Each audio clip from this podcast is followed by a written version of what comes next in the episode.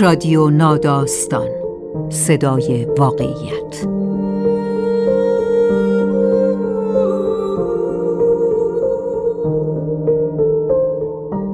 فصل دوم زندگی. راوی شاین دخت نجف زاده.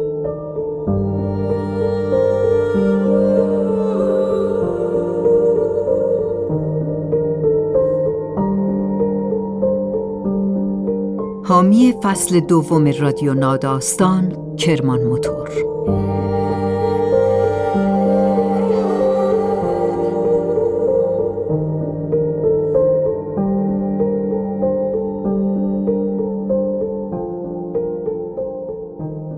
به قول پیشینیان آدم دو بار زندگی می کند. در زندگی اول تجربه می کند و در زندگی بعدی زندگی. همین است که مدام گذشته ها مرور می شوند و این کورمال کورمال رفتنها و آزمون و خطاها و حسرتهای بی حاصل برایمان می ماند. انبوهی از اگرها و کاشها اگر برگردم به کودکی اگر برگردم به جوانی اگر برگردم به دوره دانشگاه حسرت زندگی درست دست از سر ما بر نمی دارد و واقعا چه کسی است که بگوید زندگی درست چه جور چیزی است؟ در متنی که میشنوید هیون لی نویسنده چینی از این منظر به زندگی نگاه کرده. از خود زندگی نوشته. از زندگی که با همه منحصر به فرد بودنش در نهایت تجربه مشترک میان آدم هاست با رنگ و لعابی متفاوت. از زندگیم به زندگیت نوشته یون لی ترجمه احسان لطفی با صدای باران کوسری اولین مواجه هم با قبل و بعد برمیگردد به یکی از مجله های مدی که وقتی آمدم آمریکا دوستانم گفتن مشترک شوم. آن موقع آمریکا برایم یک جور جذبه انسان شناسانه داشت و به حرفشان گوش کردم. قبلش مجله گلاسه ندیده بودم و کیفیت کاغذ و چاپ و البته نمونه عطرهایی که زیر پوشش نازک کاغذی در انتظار خراشیده شدن بودند مرا به فکر دخل و خرج مجله انداخت و اینکه چطور همچنان سود می کند وقتی من فقط یک دلار برای هر شماره می دهم. ستون محبوبم در آخرین صفحه مجله درباره گیریم شخصیت های مشهور بود. مثلا تغییر رنگ و مدل مو با دو تا حباب که معلوم می کرد کدام عکس قبل است و کدام بعد. من معمولا نظر خاصی درباره این تغییر ظاهر نداشتم ولی از قاطعیت آن عبارت قبل و بعد و اینکه هیچ حرفی از حالت آشوبناک میانی نیست خوشم میآمد. هنوز هم بعد از سالها زندگی در آمریکا تا چشمم به یکی از آن آگهی های کاهش وزن یا جرمگیری دندان یا کاشت مو یا حتی جراحی پلاستیک میافتد که با دو تا عکس تاثیر چشمگیر ماجرا را نشان می‌دهند یک لحظه دچار سرخوشی می‌شوم قطعیت نهفته در آن اعلان اینکه برای هر وضعیت ناگوار یا ناخوشایند چاره ای هست که آن را برطرف می کند همزمان برایم جذاب و گیج کننده است. انگار می‌گوید زندگی را می شود به حالت اول برگرداند. از زمان می شود جدا شد. اما این منطق برایم همانقدر محل سوال است که به سرزمین دیگری رفتن و آدم دیگری شدن. این سناریوها در بهترین حالت ابزار تفریح و خیال بافیند وگرنه بسترهای جدیدی برای عادتهای قدیم. چیزی که آدم از نقطه به نقطه دیگر می‌برد در زمان یا مکان خودش است حتی متناقضترین آدم بی هیچ تناقضی خودش است چند سال پیش وقتی داشتم خودم را برای رفتن سر کلاس و درس دادن آماده می کردم آشنایی که آن سر آمریکا در نیو همشایر زندگی می کرد به دفترم زنگ زد. برای کاری آمده بود به شهری نزدیک. دو دقیقه از صحبت ما نگذشته بود که به شوهرم گفتم برود پیدایش کند. رفت و دوازده ساعت پیشش ماند. قرارهای کاریش را لغو کرد و فرستادش خانه. دو هفته بعد شوهرش زنگ زد و گفت که عصر یک شنبه ای از پنجره دفتر کار خودش را انداخته پایین. از من خواست که در مراسمش شرکت کنم. مدتی طولانی فکر کردم و گفتم نمی‌روم. حافظه ما بیشتر راوی الان است تا گذشته. البته که گذشته واقعی است سندش عکس ها و دفترچه ها و نامه ها و چمدان های کهنه اما از میان انبوه اسناد و مدارک روی آنها که به سود اکنون است دست می‌گذاریم گذشته را جورهای مختلفی می شود همراه برد. می شود آن را رومانتیک کرد، فسخ کرد، نسخ کرد. می شود آن را با خاطره های تصحیح شده یا به کل مصنوع آراست. حال اما به این راحتی تن به دستکاری نمی دهد. من نمی‌خواهم حال گذشته را قضاوت کند. پس نمی‌خواهم به غیبتم در مراسم ترهیم اون فکر کنم. ما تقریبا در یک زمان به این کشور آمده بودیم. وقتی به او گفتم می‌خواهم علوم طبیعی را ول کنم و نویسنده شوم به نظر کنجکاو میآمد. ولی شوهرش گفت که اشتباه بزرگی است. پرسید چرا می‌خواهی زندگیت را سخت کنی؟ من رابطه دشواری با زمان داشتم. به گذشته نمی‌توانم اعتماد کنم چون از دستکاری حافظه در امان نیست. آینده انگاره است و باید با احتیاط سراغش رفت و حال چیزی نیست جز آزمونی دائمی. در این میانه آشوبناک آدم در تقلاست که بفهمد کدام تکه خودش را باید عوض کند کدام را باید بپذیرد کدام را مراقبت کند و اگر تصمیم درست را نگیری انگار هرگز از صد آزمون نمیگذری و به بعد نمی‌رسی. زمستان قبل وقتی دوره دشواری را سپری می کردم رفتم به یکی از این برنامه های گروهی برای آنها که زندگیشان فرو پاشیده. معمولا در هر جلسه کسی بود که اشک ریزان، لرزان یا کرخت و بیحس بگوید که دلش می‌خواهد به گذشته برگردد و همه چیز را از ابتدا درست کند. من هم دلم می‌خواست که می‌شد زندگی را عقب برد و دوباره شروع کرد. اما عقب تا کجا؟ از هر نقطه می توانستم به یک نقطه قبل تر فکر کنم که بیفایده بود چون غالبا ختم می شد به آرزوی مهیب هرگز به دنیا نیامده بودن. بیشتر وقتها ساکت بودم تا وقتی به هم گفتند که با اجتناب و تفره هیچ پیشرفتی نخواهم کرد. اما من فکر می کردم رنج ها و دردهایم شخصی است و مربوط به خودم. اگر می توانستم مشکلاتم را بفهمم و شرح بدهم که اصلا آنجا نبودم. وقتی به هم گفتند آیا می خواهم چیزی را با جمع به اشتراک بگذارم احساس کردم امیدم تمام شده. های جدید به جمع اضافه می شدند و های قدیمی از میان حجره های در چرخان به دنیا برمیگشتند. همان قصه ها با همان قصه ها و حسرت ها روایت می شد و همه چیز انگار روی بازپخش بود. نکند تا ابد در آن زیر زمین گیر افتاده باشم. جلوی جمع فرو ریختم و حس کردم همه با من آه می‌کشند. انگار اشکهایم سندی بود بر اینکه بالاخره می‌خواهم راه بیایم. من فقط می‌خواستم نامرئی بمانم اما آنجا مثل هر جای دیگر نامرئی بودن تقاضای سنگی نیست.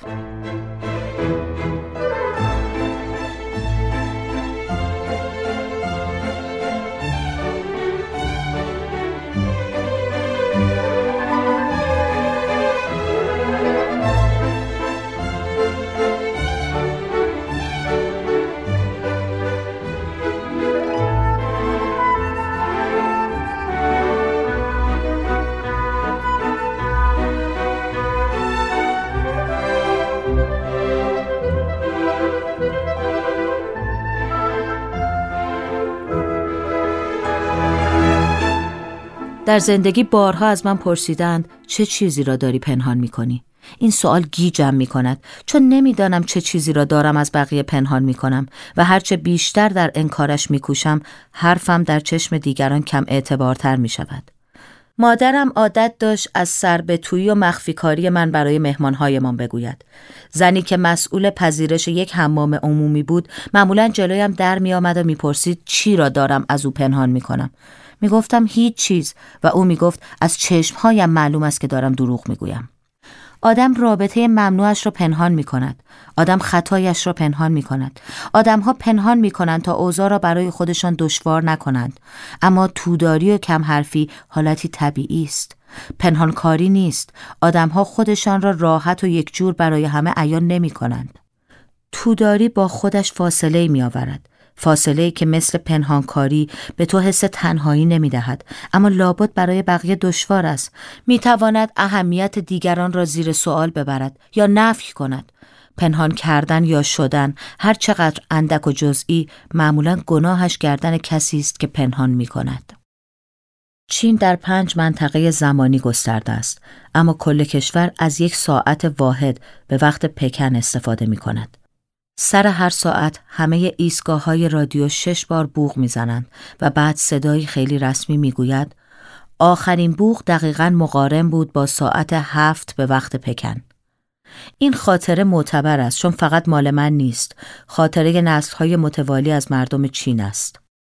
میلیون ها نفر از ما سر ساعت هفت بوغها و اعلان بعدش را از بلنگوهای همه اداره ها، مدرسه ها، سربازخانه ها و مجتمع های آپارتمانی پخش می کردند. اما زمان زیر این ثبات و استقرار هم متجاوز است هم فراری. حتی در خصوصی ترین لحظه ها هم تنهای ما نمی‌گذارد. در هر اندیش و احساسی درباره زندگی زمان حضور دارد. وقتی از بی تصمیمی و تردید حرف می‌زنیم موعد و بزنگاهی درونی را می‌گوییم که از هر دو حالت رسیدن و نرسیدن به آن میترسیم. وقتی از دل کندن حرف می‌زنیم چه عبارت زفرمندی توشه ای را می‌گوییم که برای ادامه دادن راه میبندیم و اگر کسی از زمان مهربانی بجوید تن زنان یا از آن بدتر بی میگریزد چند نفرمان به خودمان یا دیگران گفتیم اگر فقط کمی بیشتر زمان داشتم؟ آدم به دو دلیل ممکن است چیزی را پنهان کند.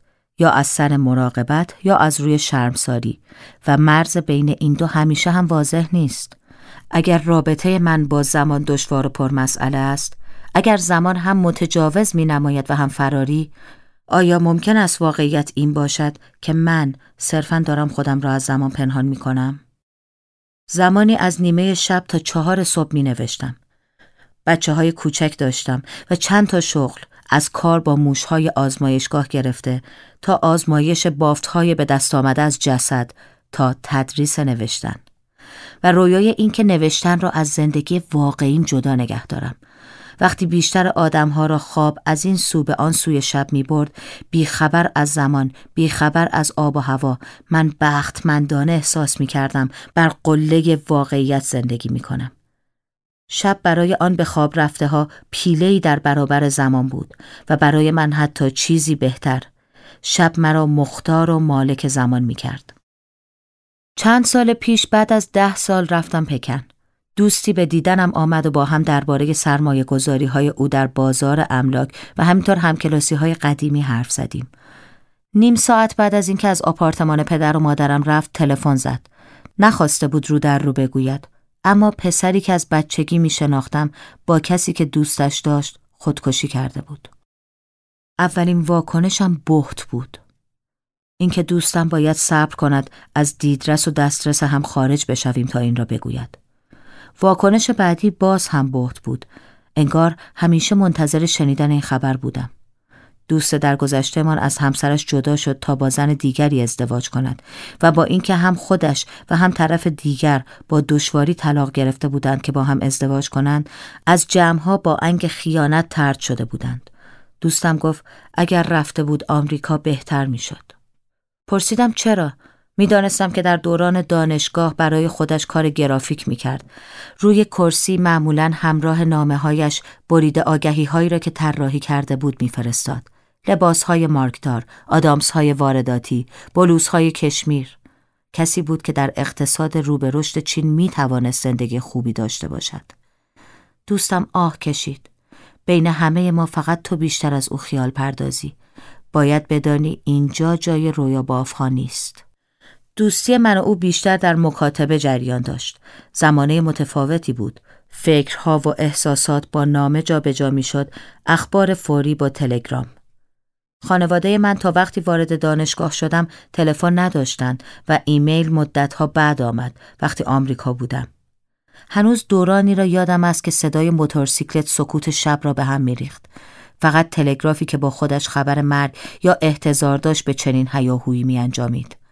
نامه ها مخصوصا آنها که کلی ترم داشتند بار دوستی را میکشیدند. فقط چند تا چیز از آن نامه ها یادم مانده. علاقش به دختری در کلاس، هجویه سیاسی چخوفی که نوشته بود با حضور گرباچوف و یک ژنرال آلمان شرقی و تپانچه‌ای که در پرده سوم شلیک می‌کرد. سال 1988 بود و کمونیسم هنوز در پاره از اروپا قدرت داشت. آخرین بار همان موقع همدیگر را دیدیم. اما یادم از قبل از اینکه مجرایی برای های هنریش پیدا کند و آن آگهی های پرسود را برایم بفرستد با ماشین مشغول بود. ماشین های بیشمار که در خیال می پروراند و طراحی می کرد و با دقت و وسواس اسم رویشان می گذاشت و همینطور با تپانچه ها و تفنگ ها و سفینه ها و لوازم خانگی و البته طرحهای انتظایی همه ترسیم شده با نهایت زرافت گاهی نسخه پنجم یا ششم و یادم است که جزئیاتشان مرا مدهوش و بیتاب می کرد. شاید وقتی می‌گویم انتظار آن خبر را داشتم صرفا زبان حافظه می شوم که برای تصیح خودش به عقب برمیگردد. دلیلی ندارد که پسری هنرمند و حساس به مردی شاد بخت تبدیل نشود و هرچند نمی‌دانم زندگیش کجا و چطور خطا رفته. در همان نوجوانی حزن و یأسش را دیده بودم. وقتی بقیه به اجرای نمایش نامش خندیدند و وقتی نمایش طرحهایش از ماشینهای خیالی او را با هم کلاسی هایش غریبه تر کرد. کسی بود که نیاز داشت دیگران حضورش را احساس کنند.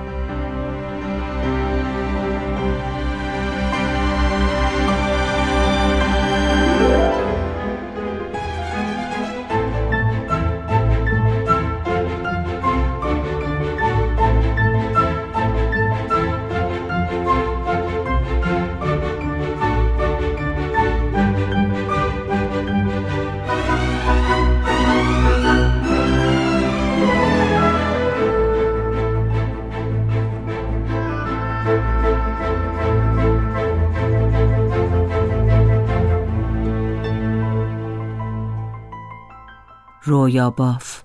دوست ندارم اینطور خطابم کنند. چه در چین چه در آمریکا.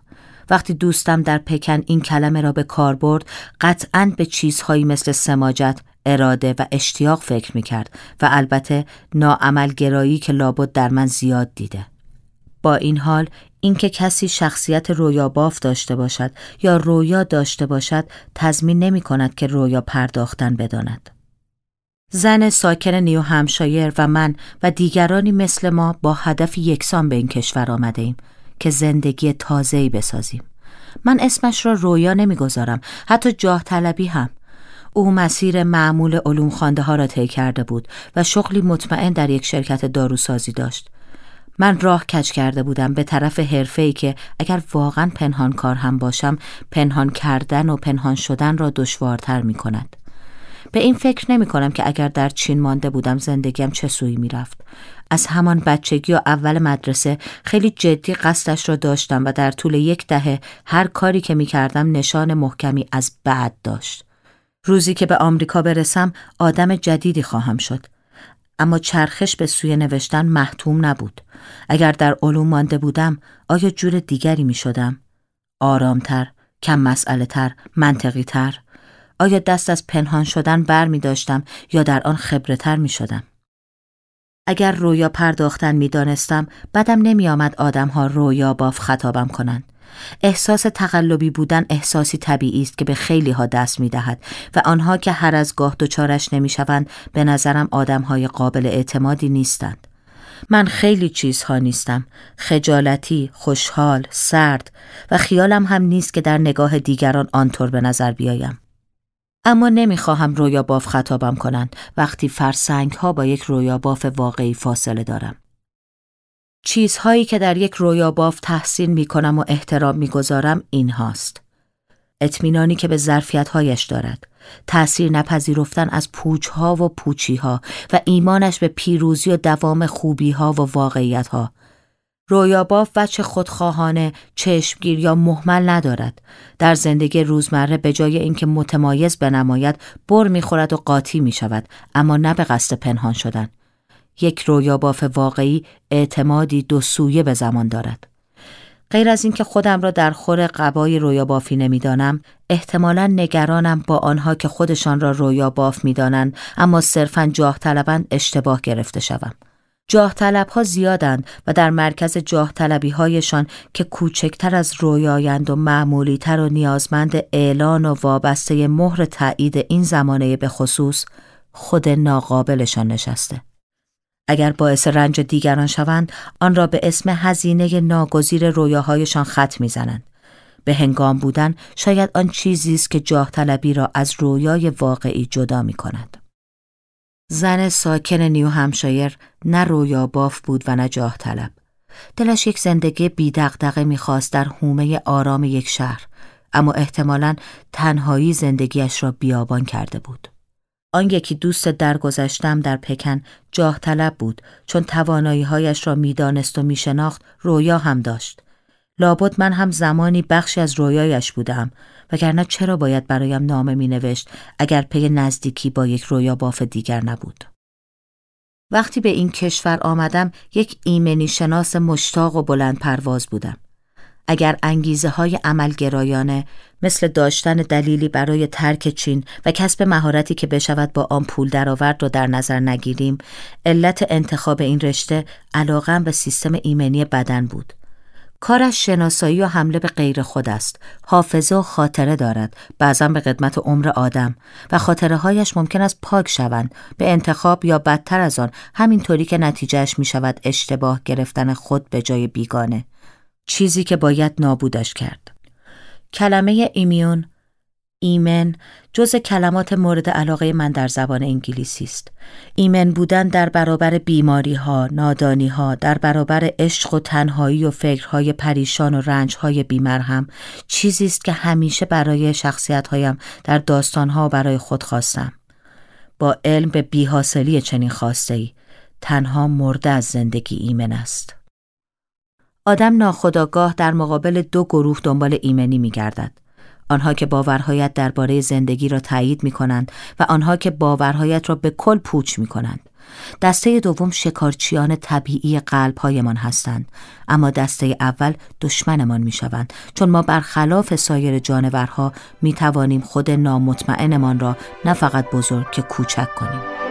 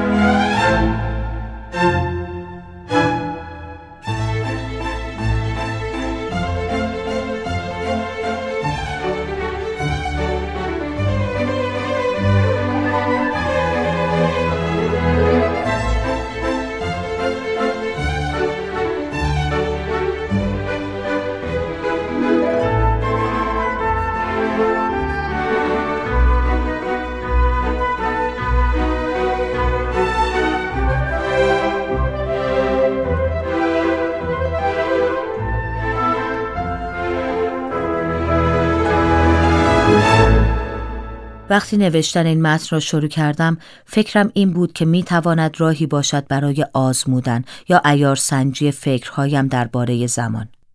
حتی تصوری هم از بد داشتم وقتی گیجی ها و پریشانی هایم برطرف شده است. آزمون ها در علوم طبیعی بخشی از یک کاوش بی پایانند. یک پرسش به پرسشی دیگر می انجامد. آنچه از پی می آید گزاره های پیش از خودش را تایید یا رد می کند. آزمودن فکرهایت درباره زمان وقتی زمان همچنان بی ثبات و فراری است بیهوده به نظر می آید. تا به فهم وچی و پاره از زمان نزدیک می شوی وچی دیگر را عیان می کند و منطقت را زیر سوال می برد. نوشتن از تقلا در میانه تقلا آدم باید آرزو کند که این آشوب روزی به پایان برسد. ولی دیگر چه می‌خواهی؟ خانواده داری، شغل داری، خانه داری، ماشین، دوست و آشنا و جایی در جهان. چرا نمی‌توانی خوشحال باشی؟ چرا نمی‌توانی قوی باشی؟ اینها را مادرم می‌پرسد. در بخش سلامت روان بیمارستانی که تحت مراقبت بودم بانوی با شکوهی کار می‌کرد. با رژ لب بینقص موی فردار درخشان و بلوزهای روشن و کفشهای بیپاشنهای که با بلوز ست بود. هر وقت مرا می‌دید می‌گفت زن جوان لبخندت را از دست نده. من دوستش داشتم. حتی بعد از آنکه یک بار زندگی معنوی مرا زیر سوال برده بود. هم اتاقی بودایی سیاه پوستم گفت فکرش را نکن از یک خانواده مسیحی متعصب می آید. بهش اطمینان دادم که رفتارش اذیتم نمی کند. باکیم نیست که کسی بخواهد هدایتم کند. تا آن روز سخت سر میز شام بانوی با شکوه پرسید زن جوان چرا امروز گریه کردی؟ غمگینم. می‌دانم غمگینی می‌خواهم بدانم چه چیزی غمگینت می‌کند. گفتم نمی شود غمگین ولم کنید؟ زنهای دور میز رو به بشقابهایشان لبخند زدند. دختر خوب جمع رم کرده بود. چه چیزی غمگینت می کند؟ چه چیزی خشمگینت می کند؟ چه چیزی باعث می شود چیزهای خوب زندگیت را و مسئولیتهایت را در قبال بقیه فراموش کنی؟ آدم از پرسندگان این سؤالهای بیپاسخ پنهان می شود تا همینها را بارها و بارها از خودش بپرسد. هم اتاقی هم در بیمارستان گفت می‌دانم دوست نداری بپرسم ولی می توانی احساست را توضیح بدهی من برای احساس خودم کلمه ندارم در دوران بیمارستان چند تا هم اتاقی داشتم یک در گردان دیگر اما از آخری خوشم می آمد. دختری بود از یک خانواده متوسط سیاه پوست در ایالت نیویورک که برخلاف پنج خواهر و برادرش بچه واقعی خانواده نبود و به فرزندی قبولش کرده بودند. با عشق ازدواج کرده بود اما روز عروسی فهمیده بود که بزرگترین اشتباه عمرش را کرده. تمام طول اولین رقص یک بار هم نگاه هم نکرد. نگاهش به چهره تک تک مهمانها بود تا مطمئن شود که همه می‌دانند دارد نمایش بازی می کند. وقتی اینها را برای من تعریف می کرد شوهرش از سکته فلج شده بود و از دیابت نابینا. یک پرستار گرفته بود و با هم از او مراقبت می کردند. همراهش فیلم های قدیمی که مرد دیالوگ هایشان را حفظ بود نگاه می کرد. با این حال می گفت که خشمگین است چون ازدواج، مریضی و هر چیز دیگری در زندگیشان مربوط به مرد بود. پرسیدم تا حالا به ترک کردنش فکر کرده؟ گفت کرده ولی چنین کاری نمی کند. نمی‌خواهم بچه هایم با این تصور بزرگ شوند که کسی را می شود در چنین وضعیتی رها کرد. و با این حال یک بار سعی کرده بود زندگیش را در پرترین کنج یک پارکینگ بزرگ تمام کند یعنی رها کردن شوهر و فرزندانش با هم. این را بهش نگفتم چون دقیقا همان چیزی است که خیلی ها در چنین وضعیتی می‌گویند. برای خودخواه بودن آدم باید خود استواری داشته باشد. خلایی در من هست و همه چیزهای جهان نمی‌تواند صدای این خلا را خاموش کند. صدایی که می‌گوید تو هیچی شاید من فقط دارم هیچ بودنم را از مردم پنهان می کنم. می ترسم که گولم را خورده باشند. لحظه که هیچیم را ببینند مرا ترک خواهند کرد. خلق گذشته را مطالبه نمی کند چون همیشه اینجاست. نیازی به مطالبه آینده ندارد چون آن را از نظر پنهان می کند. یا دیکتاتور است یا نزدیکترین دوستی که تا به حال داشتم. بعضی روزها آنقدر با او می جنگم تا هر دو مثل حیوانهای زخمی نقش زمین شویم.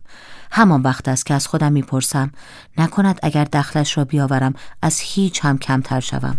نکند این خلا همان چیزی است که مرا پیش می‌برد؟ یک روز دیگر هم اتاقی هم گفت که دقت کرده وقتی از بودیسم با من حرف می‌زند ساکت می‌شوم.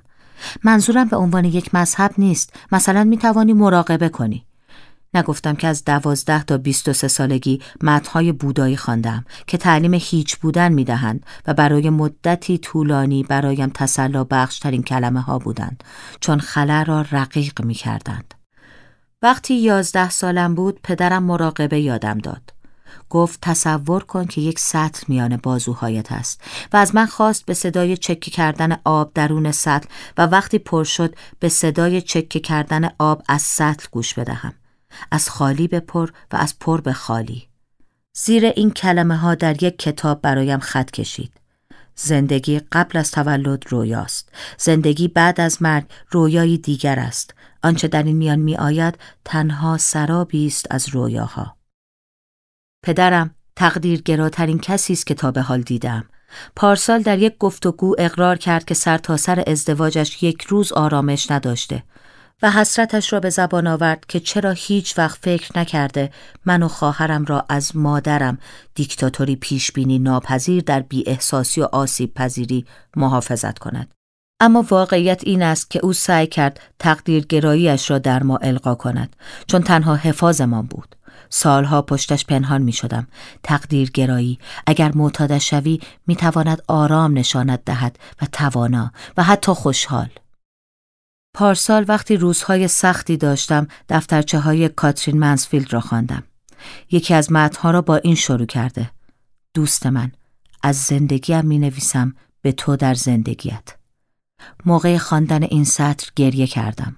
مرا یاد پسری می اندازد در سالها پیش که مدام طرح رویاهایش را با نامه برایم میفرستاد و همینطور یاد اینکه چرا دلم نمی‌خواهد دست از نوشتن بردارم.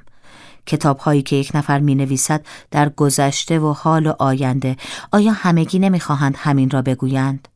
دوست من از زندگیم می نویسم به تو در زندگیت چه راه درازی است از یک زندگی تا زندگی دیگر و با این حال چه علت و انگیزه برای نوشتن اگر نه برای این فاصله. اگر چیزها را می‌شد رها کرد و جای هر قبل بعدی گذاشت. حالا می‌دانم تقدیرگرایی نیست که امید را از آدم می‌گیرد. تقیان علیه تقدیرگرایی است و قصد باز پس گرفتن زمان از تقدیرگرایی. آدم تقدیرگرا نمی‌تواند رویا باف باشد. چیزی که من هنوز دلم می‌خواهد روزی بشوم. قطار ایستاد. وقتی قطار در حومه شهر بین دو ایستگاه می ایستد غیر ممکن است که سرت را از پنجره بیرون نبری که ببینی چه خبر شده. این را منسفیلد آخر عمرش نوشته. روایت اجتناب ناپذیری زندگی. قطار به دلایلی که نمی‌دانیم. همیشه بین گذشته و آینده ای می ایستد و این هر دو باعث می شوند حال ناکجا به نظر بیاید. اما از همین ناکجایی است که باید بهره برد. سرت را از پنجره بیرون می‌بری. شالی زارها و یونج زارها مدت هاست که گذشتند جایشان تاکستان و بادامستان نشسته. تا اینجا خودت را رسانده ای شاید همین برای ادامه سفر کافی است.